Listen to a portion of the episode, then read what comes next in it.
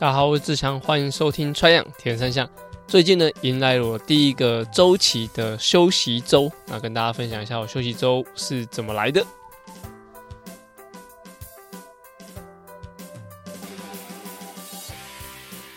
穿样铁人三项主要在分享台湾及国际上铁人三项资讯。希望在节目里让大家知道，其实铁人三项没有这么困难，用对方法，人人都可以成为铁人。如果你在节目里听到对你自己有帮助的知识，吸收到不一样的观念，节目也开启赞助方案，可以每个月订阅象征五十一点五公里的五十一元，支持节目持续更新。赞助连结可以点选节目资讯栏。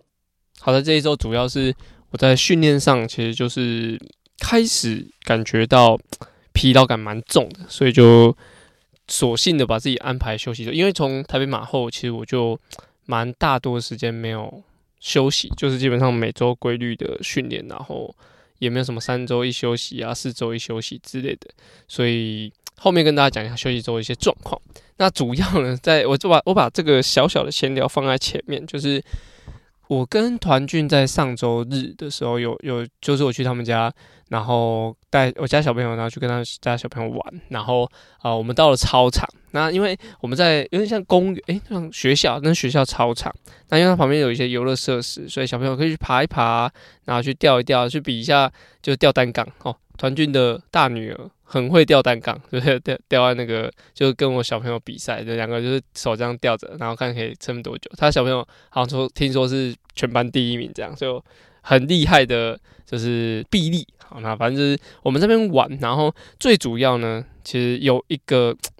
呃事件，也不算事件啊，就是我们。的小朋友就是有骑 push bike 嘛，然后团俊小朋友其实已经会骑脚踏车，然后我们就在就是跑道上面进行，就是也就是骑这样子而已，也没干嘛，然后就有一个旁边一个人，那旁边还有一个弟弟，应该说，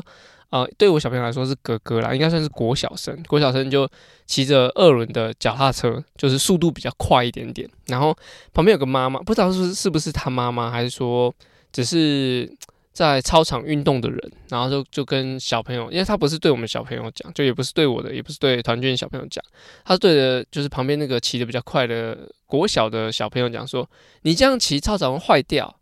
然后其实我跟团俊两个人就是从国训嘛，就是我们最近我们就一直有发很多文，就是说其实操场是可以骑脚踏车，那很多连国外的为了要速度快一点，汽车、摩托车都可以骑上操场，那。我们当下其实对，就是听到说操场会坏掉，其实我自己啊，我不知道团建心里怎么样，对不对？我自己是有点小火。我说你到底懂不懂啊？就是操场怎么可能会骑坏？就是他们只是骑脚踏车在那边绕圈，怎么可能坏？我我们都看过，就是有骑摩托车的骑，嗯，开汽车在上面。我说这样子在上面使用，一我觉得，嗯，以前大家会会讲说不要在操场骑脚踏车，我觉得。蛮大多的原因是安全，就是嗯、我们会在上面骑脚车，很多人的的安全观念很差啦。那就是他也不知道说要礼让，比如说内道要骑快的，因为内道要速度快的啊，外道是怎么样。那他上面骑脚车一定会影响到所有用操场的人。那操场本身会不会会会会不会坏掉？其实我中间做了蛮多的，就是调查，比如说那个 PU 材质它能够耐受度有多少？其实我还没有查到一些比较实际的，比如说它的拉扯力啊，或者说它的呃扭转力多到多少的时候它会破掉。那有些地方，比如说像学校操场，它会积水嘛，那蛮多积水都不是 PU 本身它怎么了，而是就 PU 下面的材质它积水了。所以就它会把它膨胀起来，会受影响。但这些都是啊我在听做 PU 的人讲的，也不是说什么有研究显示，或或者是甚至有没有这些研究都不知道。那我必须要讲，就是说，其实我也不确定说，就是 PU 要要到什么扭力或什么力道才会坏掉，这是这些都是我经验。但是依照比如说我们看到的训练的方式啊，或者说呃网络上一些。一些国外的影片，然后甚至实际真的在啊、看到他们在使用的时候的一些经验分享，所以我也不是对的，只是说我觉得在这个使用上可以怎么样进行。好，那如果是真的在操场使用的话，我觉得一当然是要在安全无虑的地诶无疑的情况下，就是你可以使用这个交通工具在操场上。那一嗯、呃，我们会使用主要是训练嘛，训练配速差真的非常多，就是你要找到一个人他可以跑这么快，然后又稳定的在你前面带着，基本上很难。就是你假如说像像我在国训队的时候，要找到跟团俊、跟子毅、跟嘉豪他们。跑得一样快的人，基本上就是要比较专项的选手，那还要还要配合时间来训练。那他又不是专门就是带着我们训练的，所以假如教练可以骑个脚踏车，然后在跑道上面进行的话，我觉得只限于训练，这是没有问题。然后另外就是使用方式也很重要，就是我们就是骑直线的，因为我相信直线，你看你看大家那么多人就是穿钉鞋，然后就是会这样子抓那个 PU 跑道。你们有看过，就是整个，比如说比赛的操场，其实最多抓痕的地方，应该都是起跑架前面的那个位置，就是一百公尺起跑或者两百公尺起跑的位置，它的前面的那个地方是最多钉鞋抓痕的。那你你要想想象，就是那是超过可能一两千名选手在那边起跑练出来才有那个抓痕。那它它也只有在那个地方会。有明显的状况，而且那个的钉子是这么的尖，然后插入就是 PU 的影响程度绝对远大于就是轮胎宽胎的那种情况。好，我如果说你公路胎，你说就是比较细，会对于 PU 有很大的压力，我觉得这个就可以认同。但是你说如果像登山车那种巧克力胎这么大的宽的胎去做，就是只是时速嗯三分速和时速二十的的配速进行骑车。真的会把 PU 骑坏吗？好，当当下其实，嗯、我们我我的脑袋就想过这么多事情。那最后我最后他讲说 PU 坏掉，他讲两那个刚刚讲那个路人讲了两次，我们就我跟团队异口同声过去，PU 不会坏啦。然后那个人就是反正有点，因为我们已经要离开那个操场，然后就是嗯、他就持续的对我们讲 PU 会坏掉。然后说我们就跟他讲，我们就是隔空对吼，就说 PU 会坏掉，那你学校没有教。但是我觉得当下是蛮有趣，就是我们其实已经要离开，然后也不是说真的想要跟他争什么，但是就很想要为自己发声一下。就是我觉得，如果是他的那个观念一直下去的话，就是大家也也许我们长期，比如说真的是利用，比如说单车这个器材，想要在训练上有所突破的话，嗯，就会这个观念一直传达下去。他说他他说 PU 坏掉，这个传达一直下去的话，其实。可能会很受限，但是以我们现在看，就是 PU，你正常使用是真的不坏，你不要像什么骑脚在上面甩尾啊，或者说真的骑很快干嘛那种时速四五十，那我相信，嗯，那种情况下当然对 PU 会有点影响，但只不过我们当下就觉得，哎、那如果真的拿来训练啊，就是协助跑者的话，我相信这是不会坏，而且，嗯。我觉得利大于弊，只要操作的得宜的话，应该是会比较好。所以我们就当下都要对吼了一下，然后我们就离开。然后最后我我就是我跟团军说啊，PU 骑车会坏吗？然后我们两个就就是讲说啊，国外怎样怎样，反正这就是一个小小的事件，只是说 PU 到底会不会坏掉，这个还有很久的长。那我也会去整整理多一点的资料。如果说听众你们有知道，比如 PU 的材质啊，或者说耐受度或什么的这些东西，也欢迎丢给我，我可以做一点。嗯，分享就不是说想要争说这件事情到底是对还是错，只是说如果它是用来协助比较专业的训练的话，而且只在于就是比较安全的场合，总不能骑去台北田径场嘛。就是比如说天母的棒球场的运动公园，那它是在某些比如也许校队的时段可以使用的时候来进行配速，我觉得那就很适合啊。OK，那就是我的上周的一些小小分享。好，开头讲到。在减量周，减量周这个东西，其实我对于我自己学生的安排，大概都三到四周会做一个减量。其实这个减不减量的差别，在应该说这个三周或四周的差别，其实我觉得因人而异。有的人喜欢短周期的，可能甚至两周休一周都都会有有发生这种情况。那大部分都是教科书上都会写说三周啦，三周二十一天一个呃规律的训练之后，一个七周的。啊，七诶、一周里面七天的缓和休息，然后搭配一点检测是比较好的。我现在也会把我的检测放在休息周。那我自己这呃自己安排自己的课表，我觉得就会其实有点舍不得减量。然后因为可能我自己知道我的训练时数本来就不高，所以再减量的话，其实会有点心里不踏实。那为什么会这么突然说要减量？最主要就是因为我周六的时候，呃，周日的时候约大家六点集合。然后我大概呃五点十几分啊，闹钟叫，哎，五点十几分，对，五点十几分闹钟叫一次，然后我就是顺势的站起来，然后按掉。然后想说啊，他大大概十十分钟会再叫一次，结果我大概躺上去两秒钟，市民就打电话来，我就我就看手表，哇靠，六点了。然后他说，哎，我需要我我是不是睡过头？这样就是他市民打给我问我是不是睡过头，我说对，你们先热身，然后等下就到。所以就啊、到到了之后大概六点半吧，到福和桥下面，然后直达就直达亏我，他说，哎，要不是约朋友比较不会睡过头，我说哦，对对对，我自己睡过头。那也因为这个睡过头，我觉得。稍微正视了一下我自己的身体状况，就是我觉得已经大概从台北马后开始比较规律训练，都没什么特别休息。我是如果没有休息，呃，应该说没有特别的情况的话，我当天都不会排休息日，就是我基本上至少会有一个项目在进行，就是连周日的长跑之后，我都还是持续隔一天有一个轻松的缓和期，就是没有让自己完全的休息这样，所以。在啊、尤其是这个睡过头，因为其实我通常起来的时候的精神状况，我都是就自己会判断一下，所以就当天的早上其实真的是还蛮想睡觉的。那我觉得有比我平常还要多。那想说啊，反正就是先先跑再说。结果没想到我一睡就多睡到那个集合时间这样，所以就嗯，那我这样的身体状况也许是适合做一个休息，因为我至少已经六周没有。一个减量的状况，所以我就给自己啊、安排一个休息周。那尤其是自己的教练，诶，自己是自己的教练，就会觉得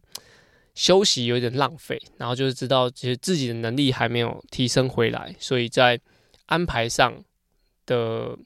嗯那种着急程度其实是会比较多的，所以就嗯会让自己觉得不不想放松，也不想要。呃，放掉。但是这个时候，其实如果是你是吃别人课表有教练的话，教练绝对会可以很客观。就是啊，简单讲，就是自己当自己的教练，其实是很不客观的啦。就是你没有办法，当然是很很清楚自己的状况，但是有时候在着急的时候，就会觉得哎，不没有那么没有那么客观去面对，比如当下的情况。那反正这一周就是毅然决然，就是直接安排比较缓和休息的训练。当然，啊、我每周三的晚上还是会测一个一一千公尺。的游泳，诶、还是状况还可以，就慢慢进步一些一些一些些这样，所以就呃，接下来就是进行减量周的部分。好，那蛮多人就是应该说，我现在开始恢复训练啊，也很多身边的人开始准备普悠马还是 CT 的赛事，蛮多人其实从台北马后，然后他在恢复训练的时候都会。没办法忘记以前现在的样子，就是，应该说没办法忘记以前的样子，就是好比说我们开始训练，那可能大家以前的 FTP 可能是两百五、两百六，但是因为经历了一个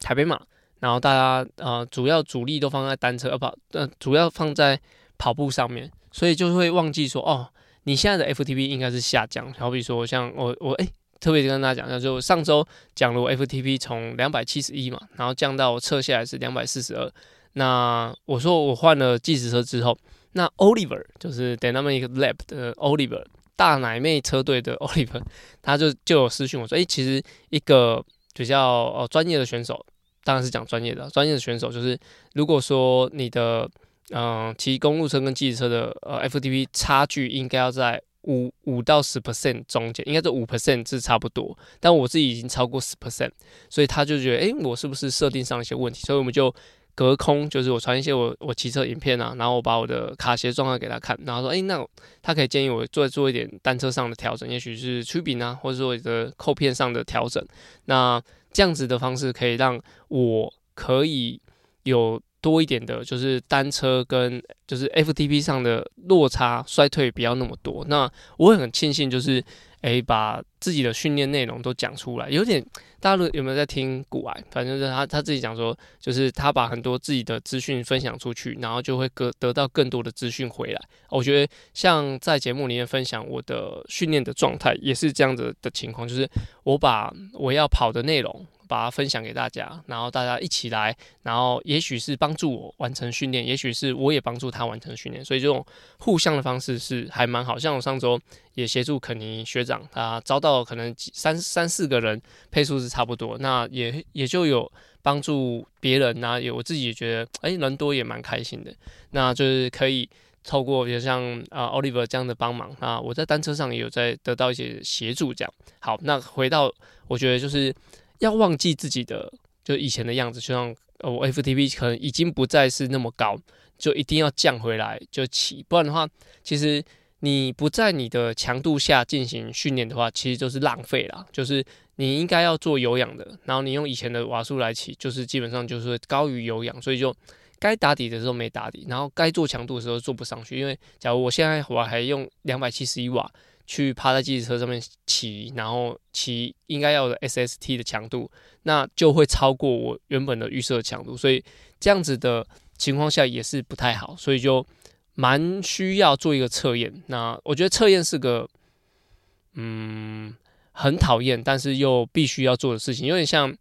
嗯。业绩检讨，好，把你的业绩全部写出来，说你做了什么事，然后你你的呃状况如何，这种感觉就跟测验一样，就是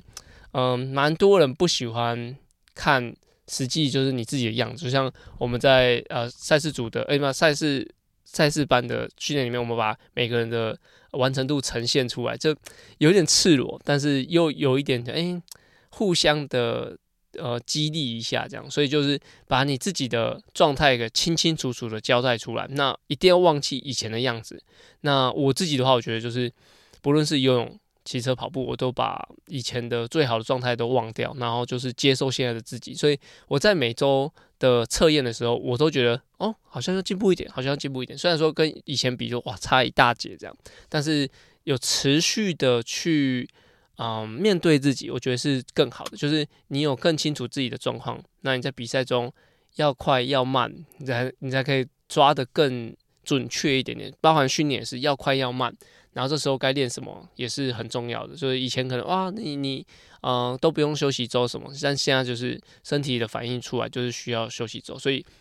蛮多人在嗯训练的初期。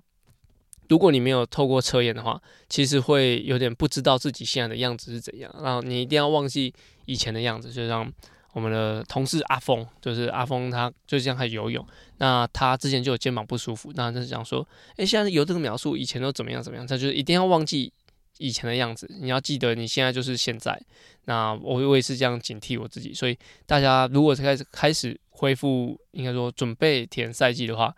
尽可能的去把三项做点检测，然后就是接受现在自己，不论 FTP 降或升，那就一定要让自己的状态是呃更贴切你实际的样子，好，不要再是想象中的样子，所以这样子还蛮重要的。那在近期就蛮多人在追求成绩的时候，其实都有自己的坚持。那这个坚持一部分是我觉得追求功成名就吧，就是你可能哦，你想要一战成名，然后你想要在。啊、呃，比赛中获得不论是名声，或是奖金，或是生计，甚至广告效果这样子，在追求的时候，其实旁边的人有时候会不知道追求的那个人，比如说当下那个人是到底想要想要什么事情，就是他到底是想要成绩变好，还是说他为了是自己这样？我觉得就是，嗯，加上比如说年纪比较大，就是知道自己有家庭，所以你对于这些的事情的思考都会越来越。需要顾全更多东西。有些人在执着于一些事情的时候，其实很难去很难去讲动它。那就是我，如果是我的话，我会觉得我很喜欢用一个思考的方式。这也是应该看电影还是看书学来的。就是，嗯、呃，你对一个事情会不会呃后悔？就是比如说你对一个事情没做好，或是没做到你的目标，或是你做这个决定，你会不会后悔？通常都是你你想你你今天想。你会不会后悔？那你自己想说，你一个礼拜想这个还会不会后悔？或是说你一个礼拜想啊、这样会不会很难过？或是啊、你三个月后想，你一年后想，你觉得这件事情你还会不会后悔，或是很难过？这些其实都是可以必须要自己承担。那旁边的人看，也许说，哎，你你并不需要这样做啊，你你就怎么样怎么样就好。这样，嗯，就跟前前阵子讲的强迫症一样嘛，就是如果想要追求完美的人，其实他对于这个事情，他。没办法放弃，放弃掉，因为放弃掉等于就是要放弃他自己，所以我也也接受这样子的想法，就是每个人有自己的人生、自己的规划，所以在追求或是说自己在冲刺的时候，如果有有需要做抉择的时候，呃，你就想想，你你一个礼拜后，你一个月后，你三个月后，一年后，你会不会对这个事情感到后悔，或是说，如果还来得及，你要不要做点其他决定？那这也只是事后，或者说我们在旁人的的眼光里面去看而已，所以就也不要嗯、去多说什么，就是呃静静的去看这件事情。然后如果说中间有值得自己学习的地方，把它学起来，然后把在做每个决定的时候都让。自己是可以，嗯，觉得一个礼拜后不要后悔，那种时间拉长都不会后悔，那这这这个事情做的决定就没错。比如说，好比读书，好读书你绝对不会后悔；好比说你要伸展，伸展你不会后悔。所以就这些事情一定发生在我们每个人的的的的周遭，每个人都有难处，每个人都想做事，每个人都要把握当下。所以在嗯。自己身边也也会遇到这样的事情，那就大家就是嗯少说多看，不要再给给予更多的压力。不论是想要追求成绩的人，或者说他有点执迷不悟人，或者说任何你觉得你应该更怎么样的人，好，说加上 前阵子才总统大选结束嘛，你应该怎么样？你应该怎么样？那这都是个人的选择，所以这是非常难的课题，也就是。呃，如果你觉得这样子是不不好的事情哦，你觉得太太啊、你说你身边的人都是练习练到他就都放弃一切的话，那你觉得这样不好，那你也可以自己去调整你自己认知的事情，那就是在呃各种时候都是持续的学习这样，那就希望提供给不论你现在在嗯。坚持要比赛的人，或者说你你正在做一些人生抉择的人，那就希望你们都都过得很好。好，主节目到这边，接下来我们进入下一个单元，叫做。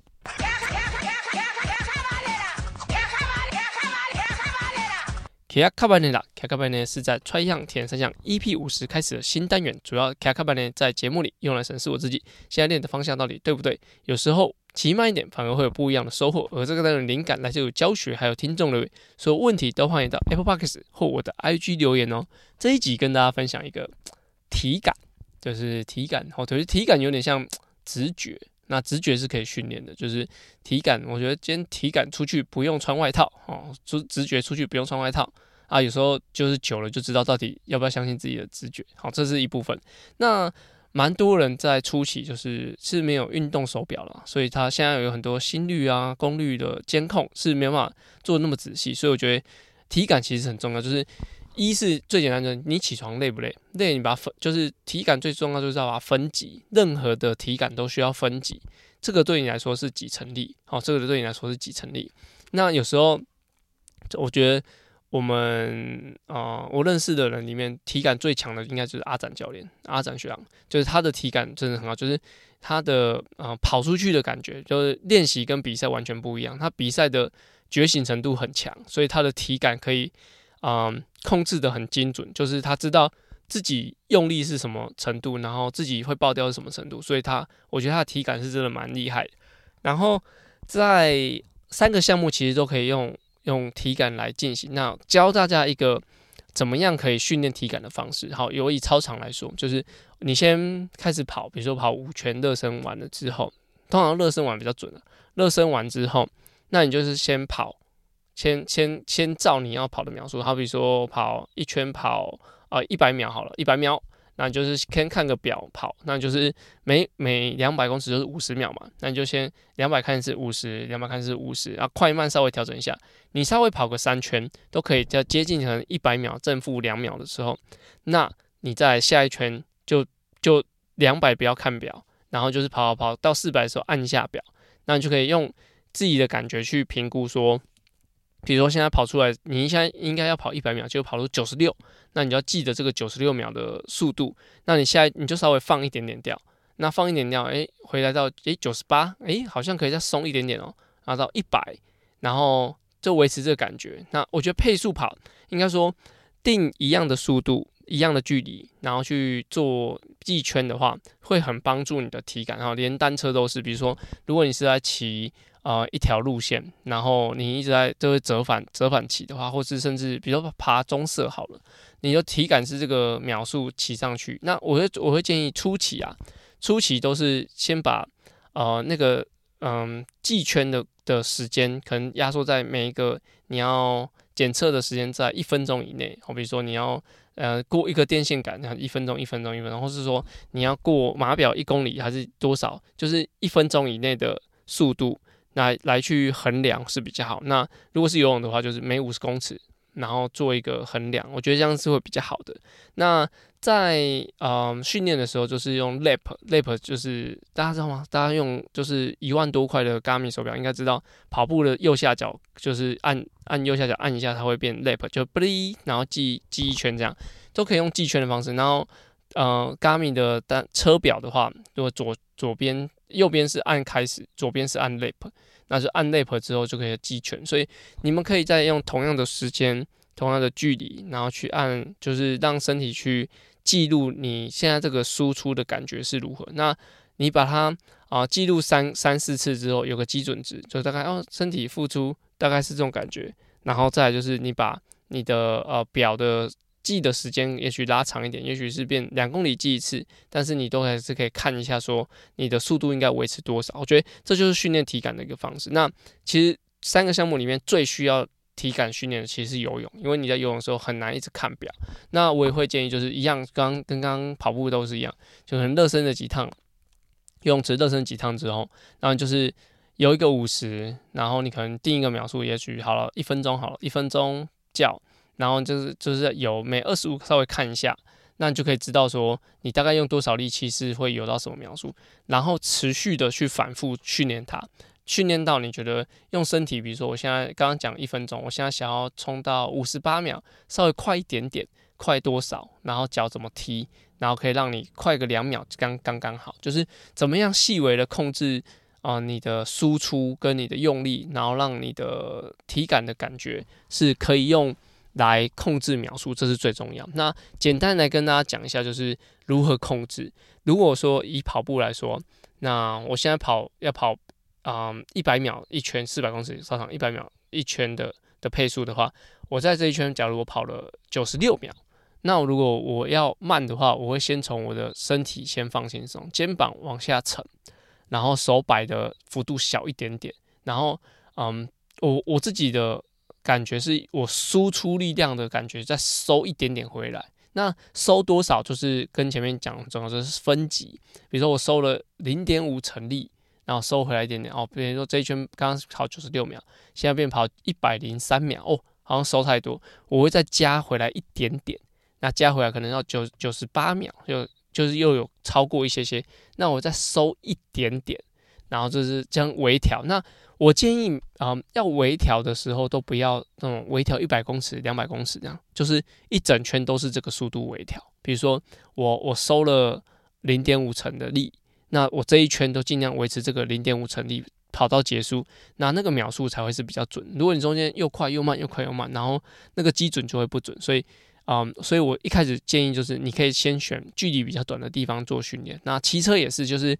骑车，如果你要快的话，其实我会把我的手，就是手掌在手把的位置，就我以公路车来说，手把在，哎，手掌在手把的位置的时候，会尽量就是抬起来一点点，就是让手不要握那么紧。如果我握很紧的话，我可能就是会想要很用力扯，那我就会把它放松一点点，那这样骑起来感觉就会稍微比较舒服。然后，用力的感觉我就会啊，身体去加压，就是也要把身体分级，比如说。嗯，你也可以做渐进式的，比如说一分钟是骑这个瓦数，然后一分钟再骑这个瓦数，一分钟再骑这个瓦数，慢慢可能三四阶加上去，然后再回来第一阶。那这种方式也可以训练你的体感，就是啊、不一定要看表，然后就是可以用身体去感觉，就是高或低都可以做我点微调。那其实最难的体感就是到后面后段疲劳的时候，你要怎么样去控制它？那这我觉得就是比较进阶，这些后后面再跟大家讲。但我觉得能够控制体感是很好的事，因为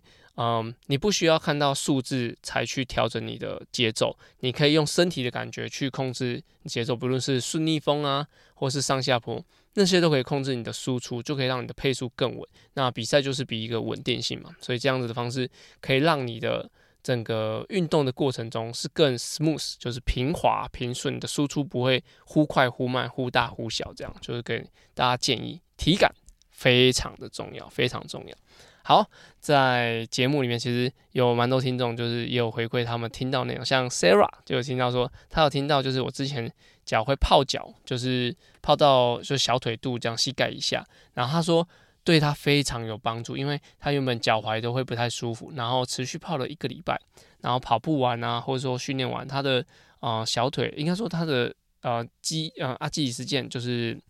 他的脚踝以下都觉得蛮舒服的，那我也很很很开心听到，就是我讲的内容，然后有帮助到就是每个听众这样，所以就很开心这样子的循环哦。那你们我讲了，然后你们有假如听到收到你们适合你们的内容，然后你们再跟我讲说你们觉得很棒，哎，我就会哎蛮开心的。对，就是啊，Sarah 跟我分享说他听到泡脚那边，然后